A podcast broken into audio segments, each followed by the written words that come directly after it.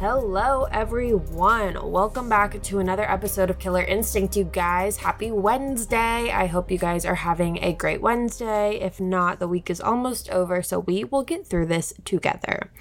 As you can tell by the title of today's episode, you guys, we are talking about the Delphi murders. And this is a pretty well known case for people who are in the true crime world and who like doing research on true crime and like learning more about cases. I would say that this is one that is pretty well known, but for being so well known, I feel like whenever I look into this case and I'm looking for updates, I just seem to always stumble across the lines of like, we're one step closer to figuring out who did this and we're one step closer to closing this and we're so close to figuring out who is responsible for this and that is mainly why I wanted to cover this today because I feel like the more we talk about it the more this case gets out there the closer we are to finding the person responsible for doing this. So, the murders we are talking about today occurred in Delphi, Indiana. And Delphi was and still is a really small community, very, very tight and close knit, with a population of about 3,000 people. Definitely an everyone knows everyone type of town. So, 14 year old Liberty German, who also went by the nickname Libby, and 13 year old Abigail Williams also lived in this town.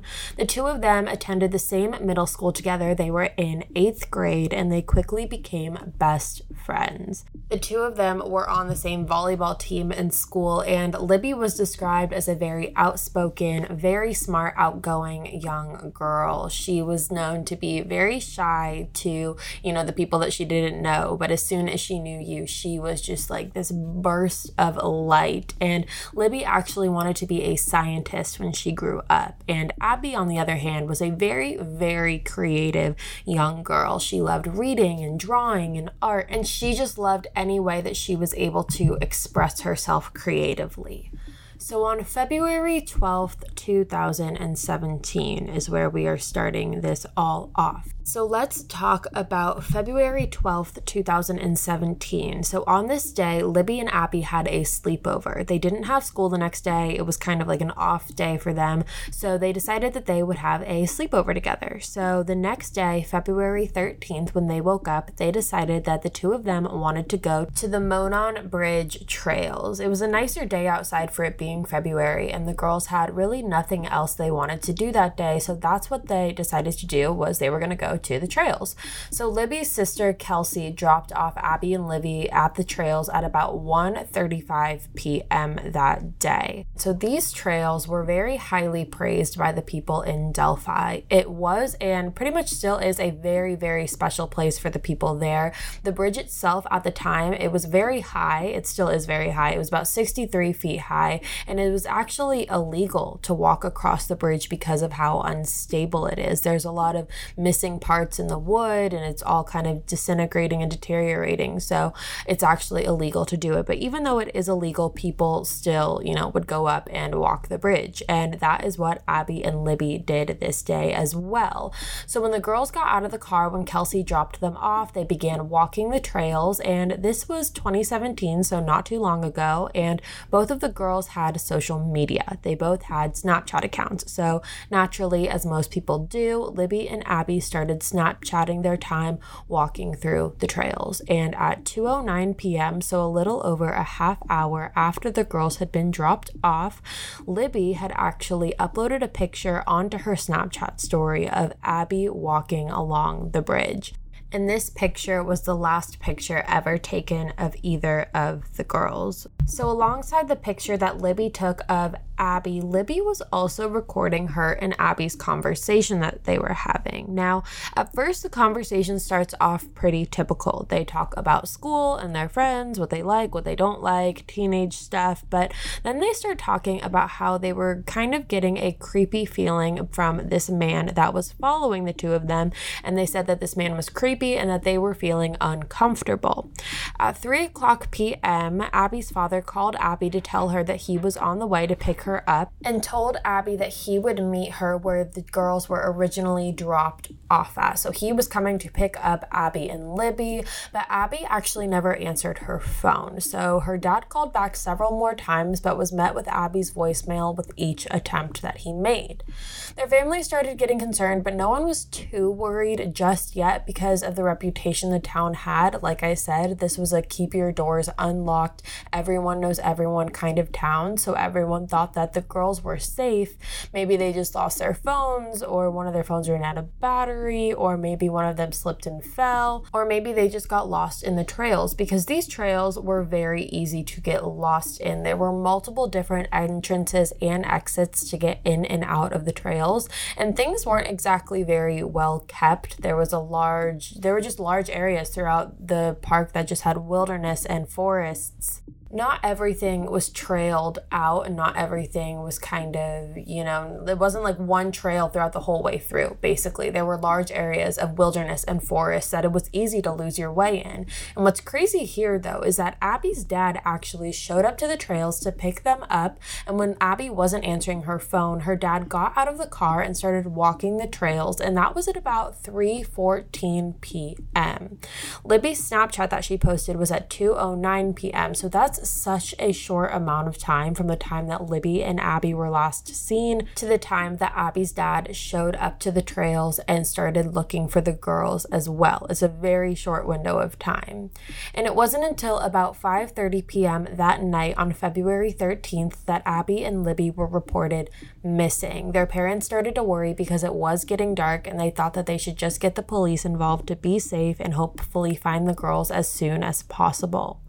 By 6 p.m., those trails were flooded with people searching for Abby and Libby, but unfortunately, their efforts left them with nothing everyone had kind of made a collective decision to go home and get some sleep and as soon as the sun started rising to come up and start looking again.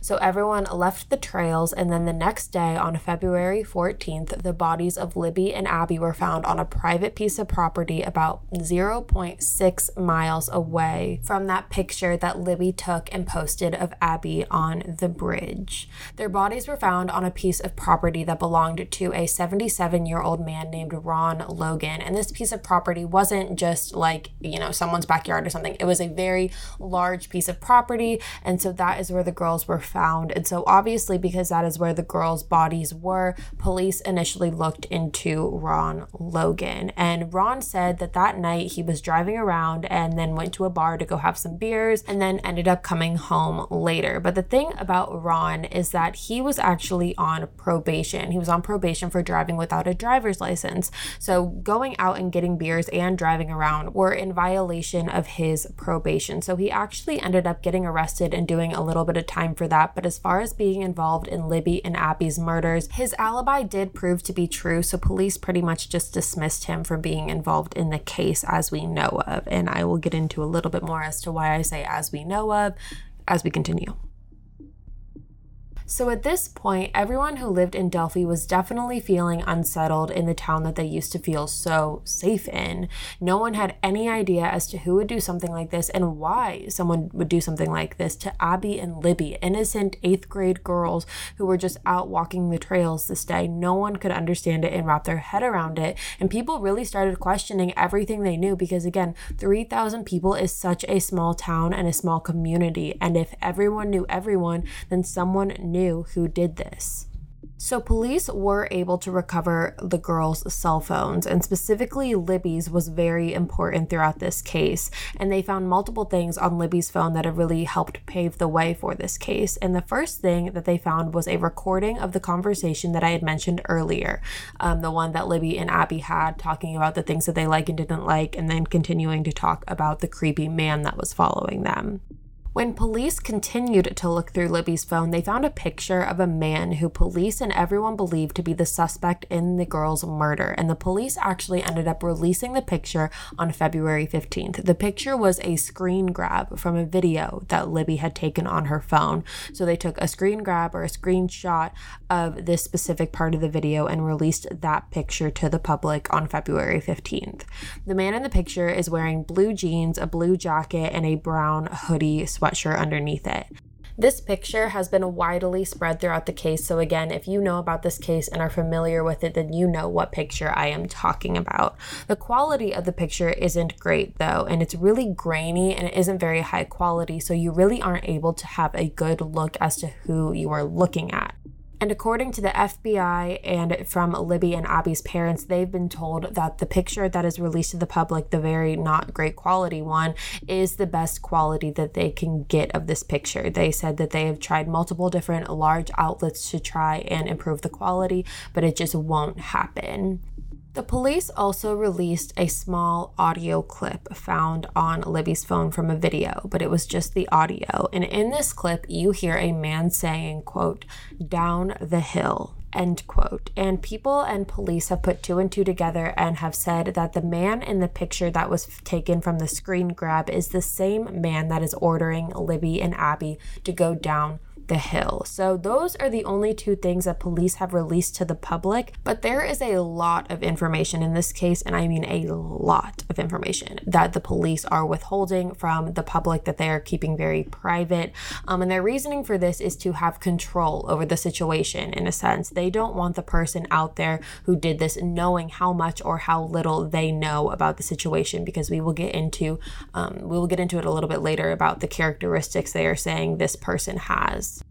So there was actually a witness who was also on the bridge that day than Libby and Abby were. And this witness was a woman who has remained anonymous and she was able to work with the police to come up with a composite sketch of the man who police believe murdered Libby and Abby. The sketch shows a white man who had a little bit of like a short, scruffy beard and was wearing a hat at the time, not like a baseball hat, almost like a flat top hat. As far as the cause of death for Libby and Abby, or if there was any sexual assault, that information has again not been released to the public. So to me, that shows that police are really trying to keep this under wraps because in most cases, you do hear about the cause of death. Even if there isn't a lot of information, most times in a murder case, you do learn about the cause of death. So the fact that police aren't really disclosing that information um, shows that they are really trying to take every measure that they can to keep that private. So that is basically the case. Like that is what we know. That is the information. And I know, trust me, I know it's frustrating. I know you want more. I want more too. Um, but we do have a couple theories to go over. Okay, we're going to take a short break, but we will be right back with more of the Killer Instinct podcast. Imagine an app designed to make you use it less. Seems a little counterproductive, right? Well, Apartments.com's instant alert feature works exactly that way. Instead of scanning rental listings a million times a day, simply set and forget your search to whatever you're looking for in a place and let Apartments.com do the rest. From pet friendly apartments to balconies to in unit ACs, Apartments.com's powerful search tools let you know when the perfect combination of features you're seeking is listed. So you don't have to power through rental descriptions one by one. With more rental listings than anywhere else, Apartments Apartments.com's instant alerts mean that you can spend less time looking for the perfect place and more time on just doing you. Apartments.com, the place to find a place. All right, you guys, welcome back. The first theory that I want to talk about is a theory that basically says that Abby and Libby were murdered by a man named John Miller. Now, John Miller is a man who also murdered eight year old April Tisley in 1988. John Miller lived only two hours away from Delphi, Indiana. He lived in Fort Wayne, Indiana, and like I said, only two hours away from where Abby and Libby were murdered at the time.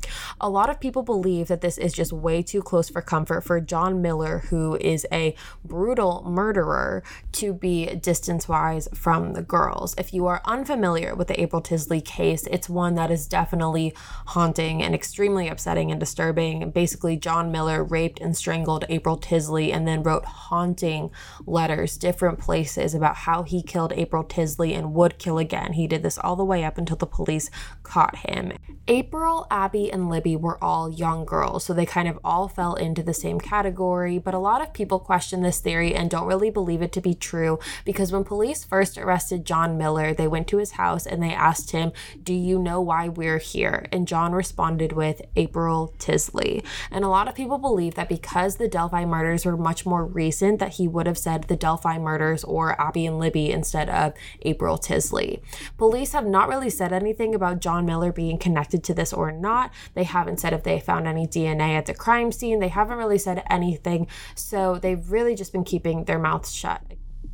The second theory, um, this one is a little bit touch and go. Um, this one talks about a man named Daniel Nations. So, Daniel Nations, similar to John Miller, also lived only two hours away from where the girls were murdered. If you look at the composite sketch um, and you compare the picture of Daniel to the first composite sketch, it is almost scary how similar these two look. Even Daniel's wife came out and said that the sketch does look similar, but she doesn't believe that Daniel would ever ever do something like this.